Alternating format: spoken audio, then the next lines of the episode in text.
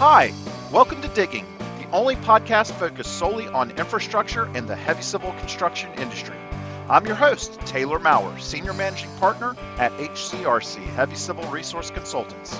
In this podcast, we explore challenges faced in the industry, investigate the effects of politics, the economy, trends, including stories of success and stories of failure. It is our goal to provide interesting and informative discussions to help educate heavy civil construction professionals be more successful and to cultivate the industry as a whole. So let's dig in.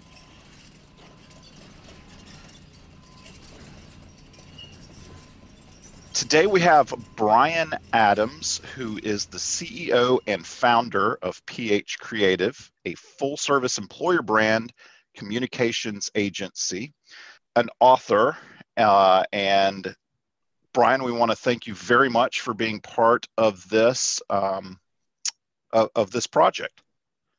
Thanks, Taylor. Thanks for bringing me on. Bryan, we I know we're going to focus on employer branding today, and it's something that I'm very passionate about because I've spent so long. I've spent 18 years so far working in the heavy civil construction sector here in the US and Canada. And it is by far over my entire career the biggest failure point of of companies that I work with and being successful in bringing on talent.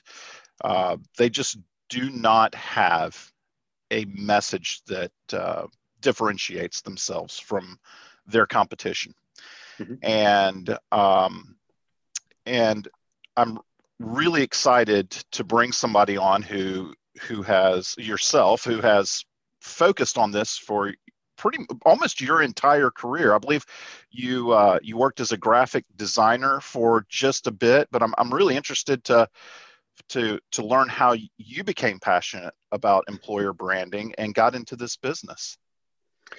Yeah, uh, thanks, Taylor. So um, I, I, studied marketing, branding, and communications.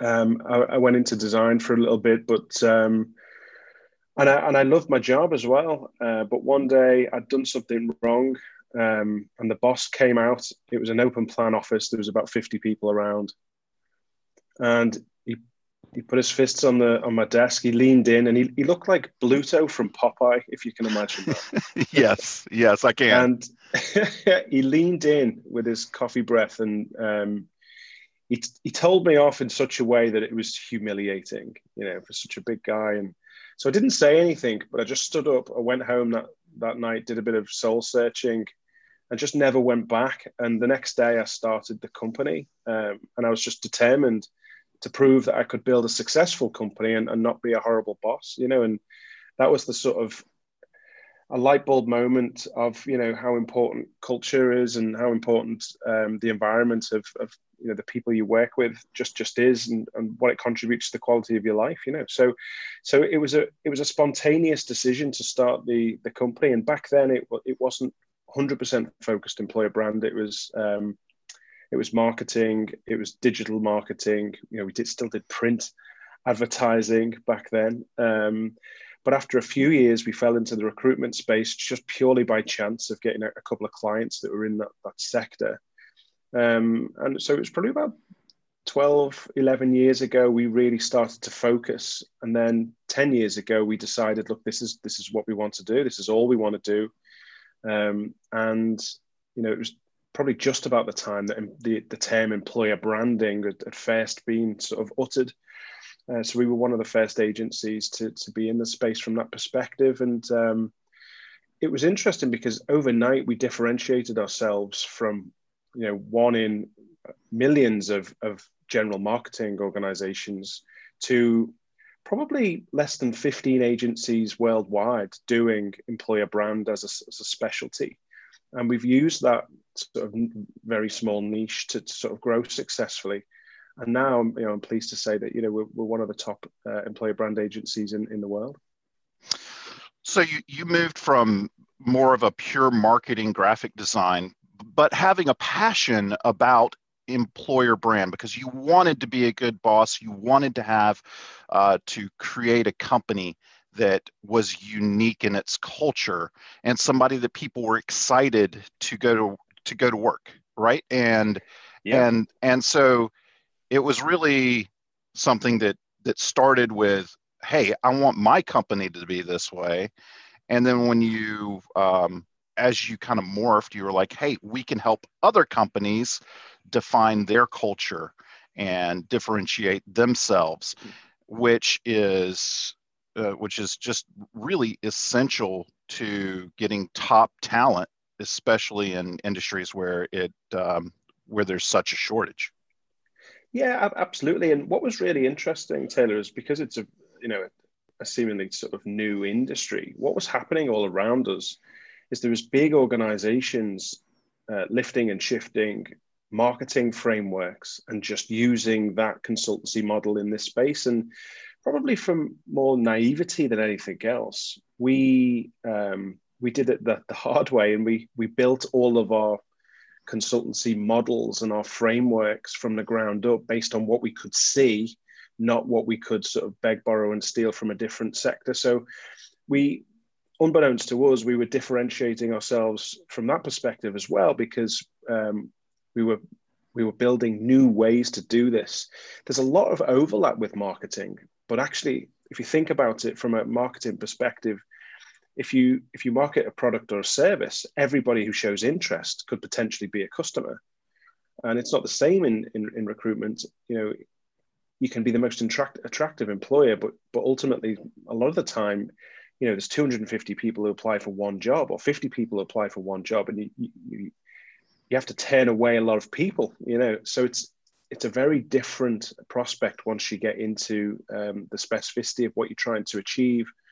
And then, you know, you've touched on it yourself, like the importance of carving out a very well defined culture and having the the um, the confidence to articulate who you are and who you're not and having the vocabulary to offer a consistent story um, it's just it's it's very rare in a lot of sectors. And you know specifically um, i can understand and empathize with with you in, in in your experience. It's not something that a lot of organizations have historically gotten right and i think especially in in the niche that uh, we specialize in, which is a mm-hmm. hard bid contractor, has a hard bid contractor mentality, mm-hmm. um, and, and, which which essentially means these contractors go out and they bid against each other to win projects. So it's a, a mm-hmm. low bid. Whoever brings in the low bid usually gets the job. So then it's it's up to them to drive as much profit out of a lower number. Um, and I think that that really sets the tone for the industry and has been a, a, a real driving force in what has limited um, companies from being able to create uh, create a special culture and, and, create an employer brand that is compelling. Um, the other issues that I see that affect the industry are, are um, in construction. Many of the employees are out in the field, so uh, that also affects trying to take a, a, culture out of an office and apply it in, in, in job sites. It can be very difficult as well. Um, we're, we're looking at most most of the professionals in, in our industry work 50 plus hours a week. It's just a given. Um, and we see that millennials want to work smart and hard, but not long. They want they, they want to they want to balance uh, they want to find that balance that work life balance it's important to them. And so we've been seeing a lot of those uh, a lot of that generation shying away from getting into contracting. Um, and so yeah it's high paced it's often pretty stressful um, a lot of negotiation and it's just uh, an industry that's been around for a long time so that it's steeped in tradition maybe not the best traditions but uh, but in tradition itself. So um, have you uh, have you worked with companies in in the construction sector and, and what is your experience in in regards to to working yeah. with those companies? So we, we've we've worked in a variety of different uh, different sectors. You know, uh, you know, we we don't specialize in construction sector by any means, but you know, we've we've done a variety of work with all sorts of different organizations. And you know, Taylor, what we find is it's just understanding the specific set of circumstances you know and applying the same models the same techniques um, you know because ultimately if you know the landscape and you know what you're working with i mean you were very very precise you know describing the conditions there and as you were doing so um, all I could think was, okay, well, that's an opportunity to differentiate. That's an opportunity to, to differentiate. You know, um, you know, it sounds difficult, um, but if you think about it, you know, over the last eighteen months, most organizations have been, you know, a lot of organizations have been 100% office based, and then overnight they had to go 100% remote. You know, and, and our industry has has boomed and thrived because when there's change and transition, there is a need to improve employer brand, in fact, it's it's more important than, than, than ever. So, you know, the fact that people are working long hours and they're in the field and you know it's high stress and it's steeped in tradition and all of those things for me they're just they're just the parameters of the job um, they're not obstacles that we haven't seen before and and actually if, if you apply the principles of employer brand it's actually quite simple to navigate you know especially if there's a, a lot of the same in in the industry, a lot of organizations are the same, then you only need a couple of points of difference. The key is finding the points of difference that your audience really cares about. Um, you know, and making connections uh, and and using those to inspire and motivate people and remind them why they're doing their job in the first place. And it's interesting to talk about millennials as well. I think um, who was it? It was um, Bill Gates that said, if if you want to find an a more efficient way of doing something, give it to a lazy person. You know, they'll just find the quickest route between A and B. Now, millennials aren't lazy by any means, but um, but they they do have a different mindset, and there is an opportunity to um, to appeal to, to that generation. In fact, it's essential, otherwise the you know the industry starts to wane. Um, but it does require a different way of thinking and therein lies the opportunity. Because if you look around and all your com- competitors are still steeped in tradition and still doing things the same way, then it's not going to take much to stand out from the crowd. Uh, it just takes the right application of the right strategy. So that, for me, that sounds like an exciting challenge. Sure, sure. Um, as in the construction industry, heavy civil construction industry, as we move forward, there it continues to be a huge shortage of qualified talent. Uh, there's a there's a predicted shortage for the future. Um, at least here in the states, we we're looking at uh, a huge investment in in infrastructure, which will uh, essentially continue to put a vacuum on something that's really not talent that's really not there. Um, and we, we talked some about the generational shifts as well, moving from baby boomers to Gen X, um, and, and, just what they value, what they're what they're used to, uh, what they're what's important to them. Um, but what contractors really care about is the bottom line, like how can we make money? So um, again, kind of going back to your experience, I, I know it's really hard to say, well, by investing in your employer brand, you're going to get this much return on investment. Mm-hmm. But we know that there's a return there. It might be very hard to quantify. But in your experience, what type of return on investment have you seen? And have have you had any experience in working with construction clients that that you've been able to quantify in any terms or means uh, a return on investment?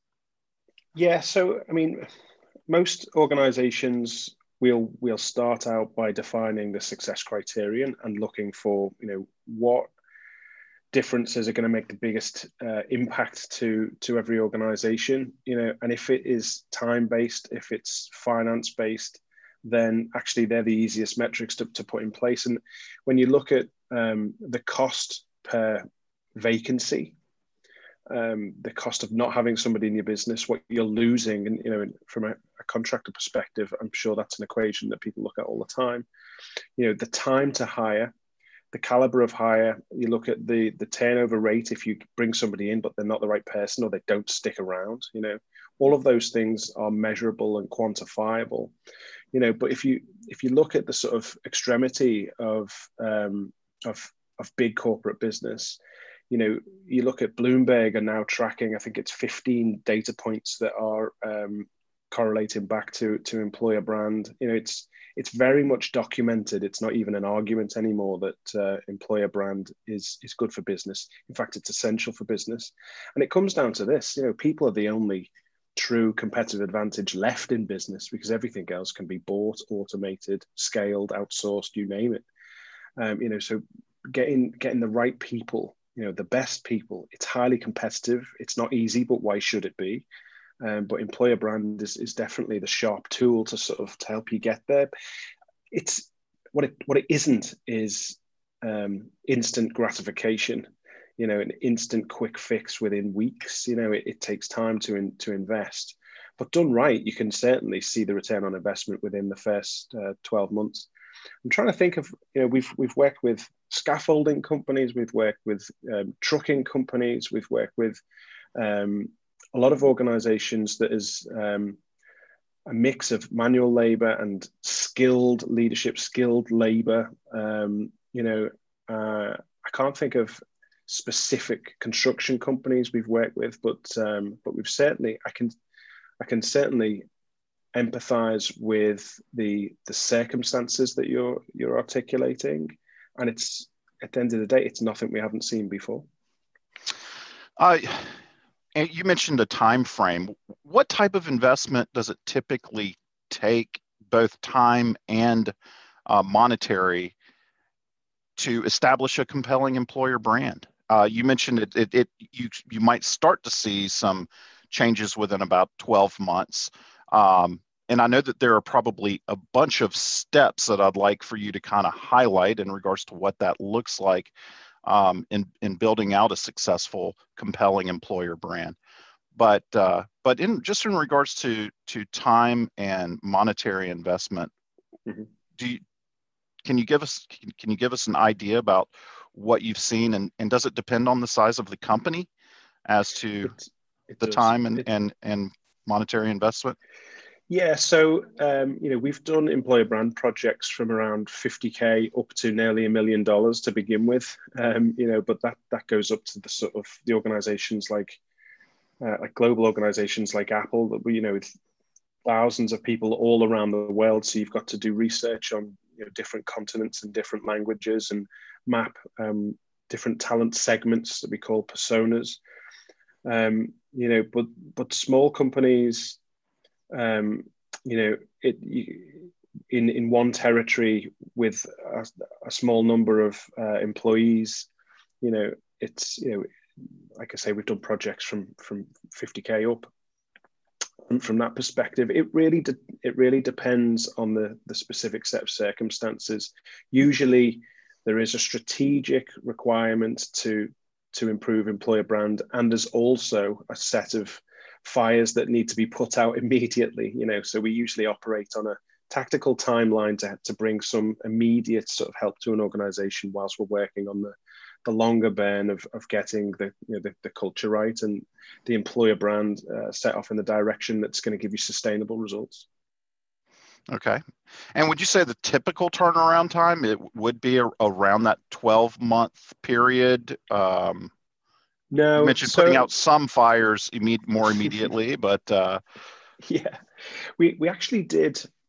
I think we were the first agency to do this. We did. Uh, a, it was a health healthcare company in the US uh, called Magellan Health, and we did their employer brand. It was a hundred thousand dollars in a hundred days, and it was intense because they had a, a few thousand people that we had to sort of listen to, and we did all the research um, you know, there was a few casualties along the way. There was tears before bedtime, but you know, it was very intense. You know, the the one thing that holds us up doing employer brand work is usually the client, and we're very upfront about that because uh, it can be like herding cats, getting people in a room for us to speak to, and you know, especially busy organisations with people out in the field and so on and so forth. So usually the the, the, the time barrier is speaking to the to the employees themselves.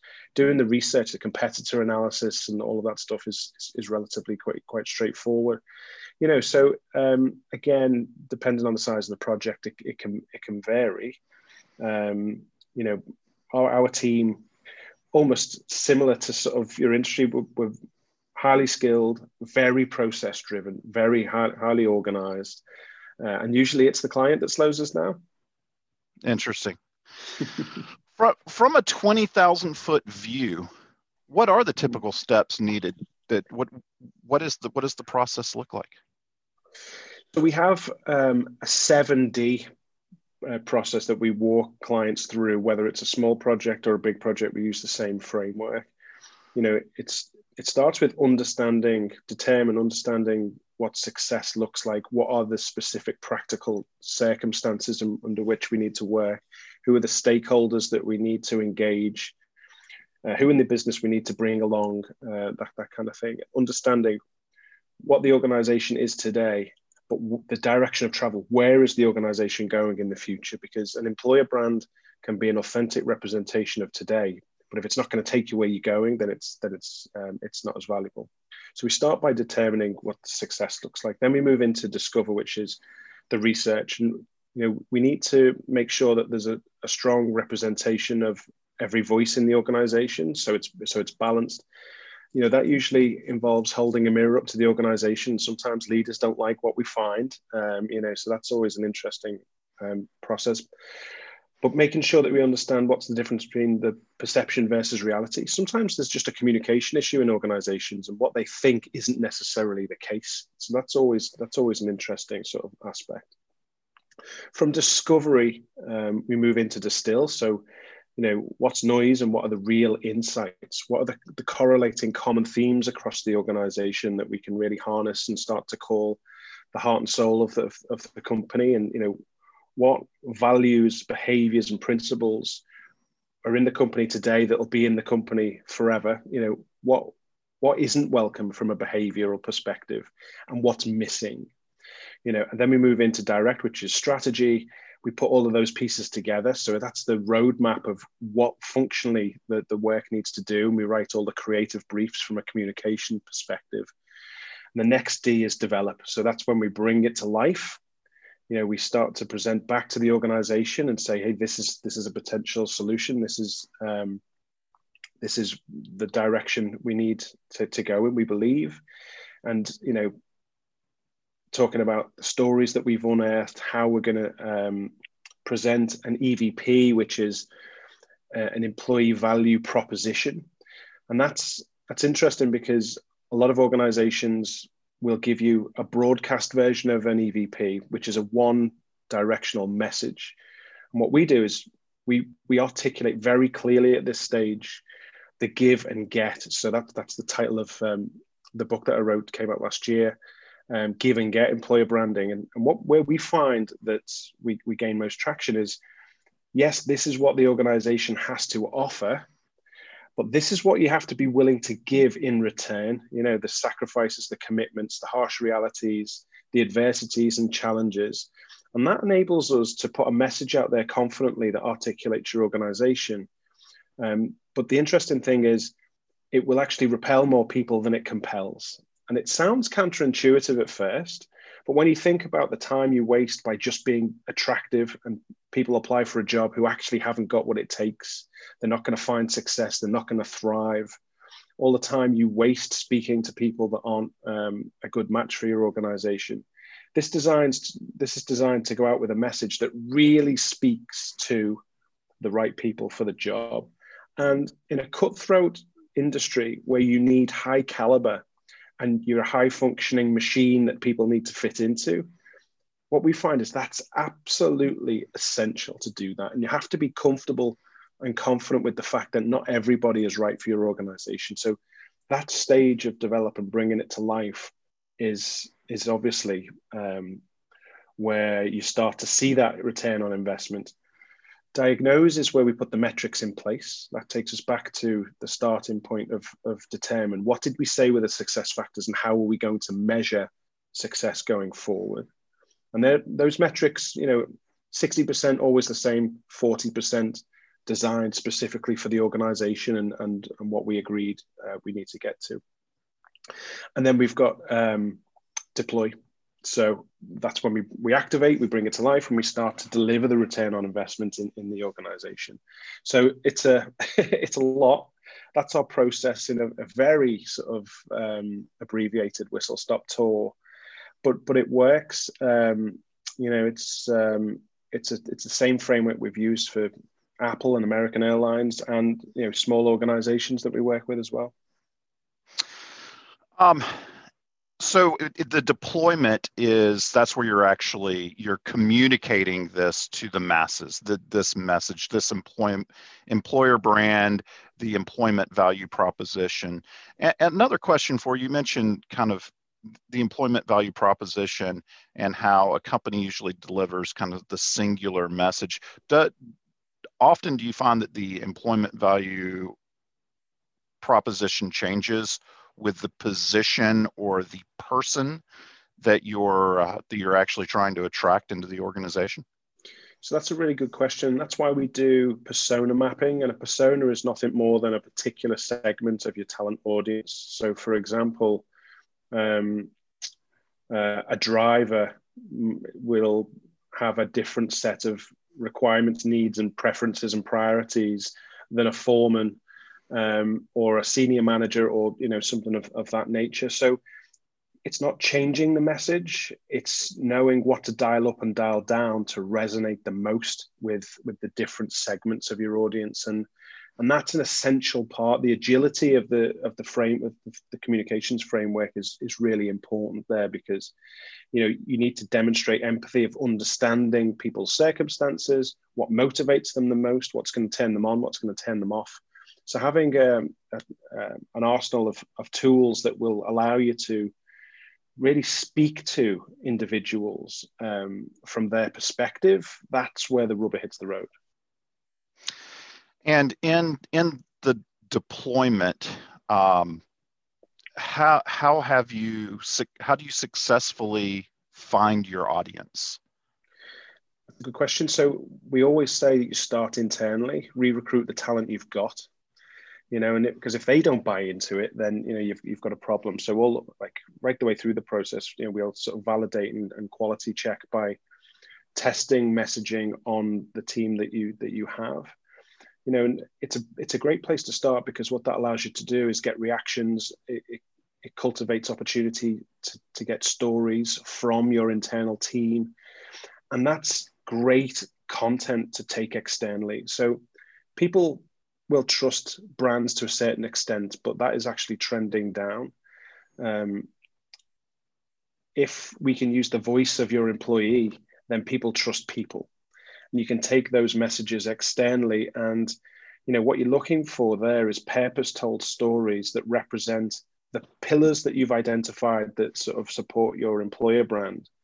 You know, if you can have a content calendar of stories that you know represent each one of those pillars, then when you go to the marketplace, you've got authentic evidence that what you're saying as a brand, as a company, is true.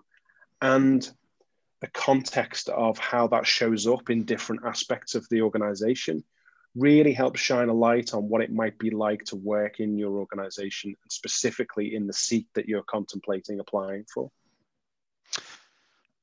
And and speaking of companies kind of realizing where they're at and what their reputation is, I know that there is a uh, a popular site here in the states. I don't know if, if you guys use it much on across the pond, but it is uh, called Glassdoor, which mm-hmm. uh, gives the opportunity for current and former em- employees to talk about their experience working for an organization.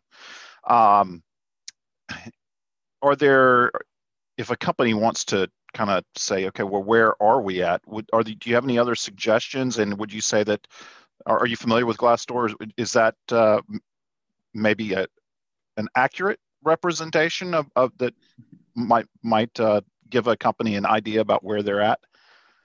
It certainly does give a company uh, people an idea of, of, where they're at. I know glassdoor very well. Um, they're a global organization. They're certainly in the uk I spend most of my time in San Diego now. That's where I am now. So, uh, from a, from a US perspective, I know how, how important it is for for US companies. And the interesting thing about Glassdoor is it's a piece in the puzzle. And you know, a lot of a lot of comments on Glassdoor um, are um, they're either very positive or very negative. Um, usually, you find people aren't particularly motivated to go to Glassdoor and give an average perspective because they've been motivated by you know an emotional set of circumstances. So usually it's highly positive, highly negative. What it is, what it is allowing it's a platform to give a, a, a neutral perspective or a third party perspective. So people do trust it and use it, and it's certainly part of the recruitment landscape. Now, if you only have Glassdoor as a representation of what it feels like to work in your organization, then I would say you're in dire need for an employer brand because what you want to do is you want to own or influence that conversation. And those, you know, the articulating what it's like to work in your organization should be better represented on your own career website than somewhere else, wherever that is. That said, Glassdoor can be a very useful tool if it's if it's monitored and managed correctly. You know, so it's part of the mix.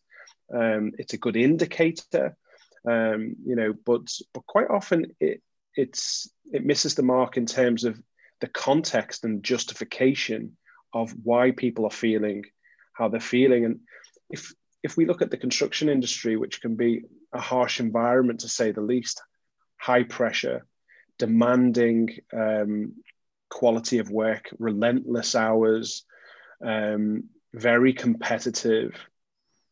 It's really important to lean into the harsh realities and adversities that people find. But what's more interesting, Taylor, is then asking questions and getting stories of, okay, so so why do you do it? What's you know why why is it worth it to you? What's the upside? And usually, when people talk about the challenges and the difficulties, they'll have a story of achievement. So it's not it's not the gold, but it is X marks the spot in terms of where to dig to find the gold. Uh, and the gold is great stories of, well, you know, I was doing this. It was super difficult. Uh, I'm constantly under pressure, and you know, I, I didn't know I didn't know how to achieve this. I had to learn on the spot. I had to rely on people around me. You know, however, um, this is what happened. This is how I moved through it. This is what I learned, and this is how I felt afterwards. A story of achievement, uh, of growth, of appreciation, of pride and passion. That's what puts the harsh realities and the set of circumstances into context, and people can listen to those stories and think either, "Oof, I couldn't possibly do that in a million years. It's not worth. It's not worth the grind." But then some people would listen to the same story and say, I think I'd get a sense of achievement uh, out of that. I think that challenge uh, motivates me to be a better person, or I can rise to that challenge. So that's the type of thing that you're looking for. If you just rely on things like Glassdoor, you miss the opportunity to fully articulate what it's like and why it's worth doing what people do to thrive. You know, and that story gold exists in every organization, by the way. I've never been in a company and not found pure gold from a story perspective that you know is is so powerful to take externally to find more people that's uh that's a great perspective there there's a there is a story in every company mm-hmm. and you just have to find it and and then be able to articulate it as to how the how the culture the entire culture of the company influences that story mm-hmm. um COVID, obviously, it's huge. It's been huge, and it affected so many industries. Um, it, I mean, it, it's really probably touched the lives of everyone on this planet. Mm-hmm. Um, we saw that it did help some of these companies embrace partial remote work not necessarily, of course, not for the field based guys, but for other management positions. And um, we've been seeing trends where uh, companies have been bringing people back into the office or have implemented um, par- uh, continued partial uh, remote work. Uh, how, how has that affected em- employer branding? Um, what what other aspects of employer brand has COVID affected in your view? So it's an interesting one. You know, first of all, like they say, true character is revealed under pressure, you know. So a lot of people have found out exactly who they work for over the last 18 months, you know, how much empathy and compassion uh, they've shown for their people. And even in times of great vulnerability and weakness, we've seen you know, companies like Airbnb who've had to make like mass layoffs. They've done it with um, dignity and grace, such that their brand sentiment actually increased. You know, people felt for them, and and you know, even in their moment of weakness, people looked at Airbnb, and their brand sentiment was such that you know, what a great company, what a great leader. You know, there's been organisations that have thrived during COVID um, that have made cuts um, and released people via text message and been super heartless that have been lambasted in in media. You know so um, we've seen you know whenever there is volatility and change there is always an opportunity to widen the gap between the front runners and the you know the the the, the competitive pack if you if you like. And it comes down to this. It comes down to you know how much do you value your people? And if your employer brand suddenly dissipates and doesn't work because people aren't in the same four walls then it probably wasn't strong enough to begin with. In fact, you know, stress testing an employer brand and um, under great pressure and change um, has been a very interesting sort of mass social experiment for us, seeing how it sort of plays out. And, and for us, you know, even our company, there's, there's about 80 of us, you know, we haven't seen each other for two years, but we would all say that we feel closer now than we did two years ago. Um, you know, and um, and that's because we know who we are. We know um, in great times of change, we know what isn't going to change, which is our principles and our values, our behaviors, uh, our routines. It's made us think harder and longer about how how each other feels. Um, in in this set of circumstances, people have pulled together um, much more, and we've seen that sort of radiate throughout our, our organization. A lot of our clients, you know, from a global perspective, um, I've seen exactly the same thing. You know, we've taken on new clients that ha- haven't had any employer brand whatsoever and had to move rapidly. Um, you know, so every organization has their different set of circumstances, but we've all been galvanized by this rapid need to face into this this global pandemic and, and deal with it. And it's been super interesting to watch transformations that might have taken three or four years in some circumstances take three months out of necessity you know, and um, yeah, we've we've seen a whole whole set of different circumstances across the board, um, but those organizations who really care about their people, who are focused on doing right by their people, those are the organizations that are emerging stronger uh, from COVID, not weaker. And um, would would you say that the remote work has been uh, a part of, of, companies embracing and bringing that into their culture. Is that a part of employer brand and culture? The the ability to work remotely is that something you would consider uh, as a, a, strong part of a message, or is, is are so many employees or potential employees so used to having that option now um, that it's not effective? Well, at the moment we're seeing this global phenomenon. They're calling it the Great Resignation, where people are starting to just resign and leave in droves. Like you know, there's great organizations that are losing great people, and they're left scratching their head. They don't know what what they could do, and you know, it's it's causing chaos across the world. We're seeing this. It's a it's a global phenomenon.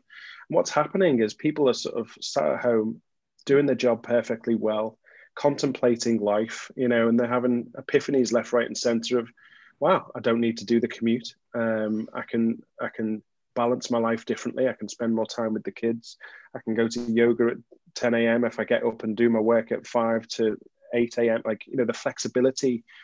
Um, so, so the mindset of people has, has shifted, and organizations are being forced to um, to shift their thinking to, to keep up with that now as, as well. And there's a lot of a lot of efficiency and benefit to business there. You know, the key is taking the new motivations and uh, preferences and priorities of your people and overlaying it with the opportunity of efficiencies uh, or you know logistical opportunities or, or, what have you or just compromise and accept that if you are more pliable to towards what um, your people want uh, it's an opportunity to find better caliber people who are looking for exactly those sets of circumstances. And and that's what's happening you know there's there's a lot of organizations experimenting at the moment like with okay we're fully remote and we will be for you know the foreseeable some organizations are saying look you know you can work from home three days a week and you've got to come in on a monday and friday. Some people like that some people don't. Um, i think it's fair to say organizations are feeling their way through this. Um, my advice is just to listen to your people and if in doubt be over generous because if you're not there will be a competitor out there that's more empathetic to the situations and scenarios of your people and they'll take them from you. That's really good advice.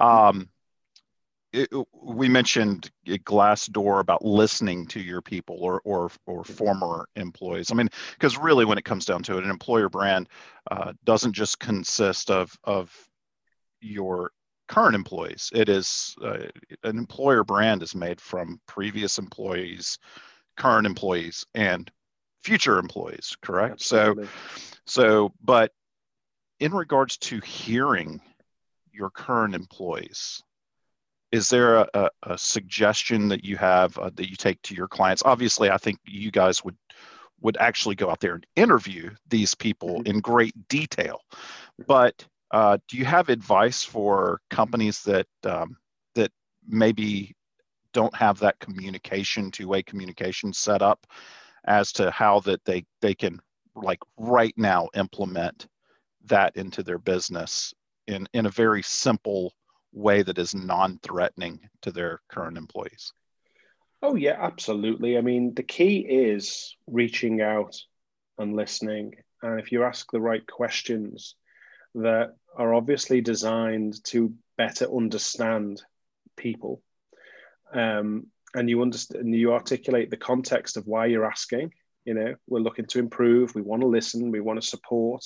We want to galvanize our people together so we can achieve more uh, better things together. It can be a very positive message indeed, um, especially in those organizations that have never been listened to before. Um, you know, so it's it's not necessarily uh, how you do it. The important thing is to start doing it. You know, you could use SurveyMonkey. You know, put out a few questions. Uh, just pulse your pulse your team. Start by asking people a few questions. Um, and the biggest piece of advice I can give you around that is it can be very demotivating to ask some questions that offer some hope that that show signs of being listened to and then not feed back the findings. You know that feedback loop with your people um, is vital so people feel heard and then they can see progress. Now progress doesn't happen overnight but keeping people in the loop and talking to them about decisions that you've made because of what you've heard can be a great way to instantly improve morale and uh, extend loyalty. So people who are thinking about leaving, it might just sort of give you a stay of execution for, for a few vital months. And then, you know, if you take action and people can see a conviction to change and improve based on what they've fed in, then that can be transformational for any organization. So transparency, transparency is essential. Um, you you want the feedback loop, and without transparency, there is no feedback loop. Yeah, exactly. So a company is interested in being different, creating an, a compelling employer brand. Mm. I, every company that we work with is, is interested in this. Um, we only we see very there we see a few very large companies that have really worked on an employer brand, but even many of those have even more recently kind of lost sight of of that i think mm-hmm. um, and and part of that i think is just due to the uh, cycles in construction you know there's there are a lot of projects oh we're we're in kind of shrinkage mode the need for talent isn't isn't as great therefore we don't invest in our employer brand at this time um, but if if a company wants to to dip their toe and find out more what is the best way to do that? I think you mentioned that you, you've got this new um, landing sprint course that you're yeah, doing so, here. Yeah, that might be an interesting place to start. It's a couple of hundred dollars and it takes two weeks to go through uh, an employer branding uh, learning course. And we call it a sprint just because it's fast paced. It's it's not an academic course, you know, where you've got to take something for six months and so, you know, um, this is it's um, practical models and strategy that people can pick up and use in their business the same day you know um, so that can be found at ph-creative.com um, you know and it's part of the reason i wrote the book last year taylor you know we've written this down and given it out to the world our vision is everybody loves their job you know and we can't achieve that by one client at a time you know so we we want to see organizations adopt our strategies and frameworks to, to you know, better improve their organizations. But the sprint course is a great way to do that. It's made up of it's um, it's made up of 80% sort of pre-recorded videos and 20% live sessions where you get to talk to us and ask questions and interrogate the models and discuss with the, the community of delegates as well. So it, it gets a it gets a very good name. And interestingly, we've had the folks from Glassdoor do the uh, do the sprint course and they got a lot from it as well. So um, you know, take take from that what you will. And is this uh, is this something where it's uh, a couple hours a day investment over two weeks, or is it we're looking at eight hours, eight hour, five days? Oh no, it's it's designed for busy people, you know, uh, with hectic schedules. So uh, there's four modules. There's probably a couple of hours per module, and then you get an extra week at the end to submit an assignment and get accredited uh, as a, an employer brand strategist. So all in all, it's probably about 12 hours, uh, 12 to 15 hours, dependent um, over the a period of, of two to three weeks. Okay, great. We will include that uh, that link in the credits, as well as a link to your book, Give and Get. What? Um, tell tell me a little bit about about taking that on. Had had you ever written a book before? Uh, it's my second book. I wrote another book called Getting Goosebumps, which was about um, emotionally connecting with your audience from a, a, marketing and talent attraction perspective. But we, um, I co-authored Give and Get Employee Branding with uh, my now wife, um, we actually worked together a few years ago and we share the same sort of ethos and philosophy. And it, we brought we brought the book out on the 17th of march um, 2020 which is possibly the worst time in history to launch a book. However also possibly you know the you know when when the world needed it the most actually from a from a business perspective. Obviously there's you know greater sort of um, aspects of covid that pales this into insignificance but um, the principles the principles in the book are designed to help organizations, whether they're shrinking, whether they're growing. Um, you know, it's about understanding your your culture, understanding the reputation you need as an employer to drive the organization forward. It helps, um, it lays out step by step how to cultivate and craft a proposition, a two way proposition of what you've got to give and what you'll get in return and then we walk through some uh, ideas and, and, ways to sort of map out the experience, the talent experience. And Taylor, as you sort of rightly point out, you know, this isn't just about your employees and current candidates. This is about you know everybody who touches your brand, including your your alumni, um, which is a very powerful, um, largely untapped opportunity to amplify your brand and extend brand reach to find um, more people in the marketplace. And actually, I, I predict the uh, investment in your alumni community is probably going to pay off over the next 10 years and prove to be the single most valuable um, place to invest from an employer brand perspective actually. Uh, but but there's a lot in the book. Uh, it's it's valuable. We we we wrote it to be very practical that people can sort of pick up dip in and out of and use day to day to improve the uh, employer brand of their organization Great. Yes, we'll include a link to the sprint course. We'll include a link to your book um, in the credits and a link, of course, to your website. And um, it, is there anything that uh, that we didn't touch on that you feel just really passionate about that you feel should be mentioned uh, that we didn't cover? I think I think we I think we touched on most things, but I guess um, you know the one thing that's still missing in the employer brand industry is um, is this idea of of, a, of reputation, but being very specific about the reputation that you want to build as an employer. There's a misconception that you just organizations just need to be more attractive or actually we think you know that's that's counterintuitive so i would i would offer the advice of thinking about what type of organization you are what type of organization do you need to be in the future what reputation in the marketplace is going to get you there quickly and what we're finding now um, post covid is we call it the three c's there's three different types of reputation that you can start to anchor to the first is um, your culture, which is synonymous with employer brand. You know how it feels to to to work in your organization.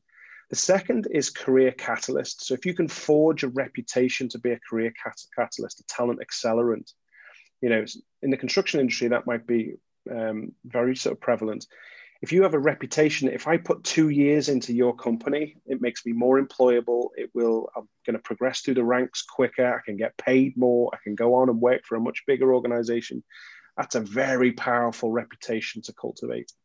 And the third one, which has always been there, but has been a less priority and now is emerging as a very big priority, is this uh, the final C, which is citizenship people are choosing where to work based on the citizenship of your organization. And that can be the diversity you have in your organization, it can be how you treat your supply chain, how you ethically source um, materials, the integrity of leadership.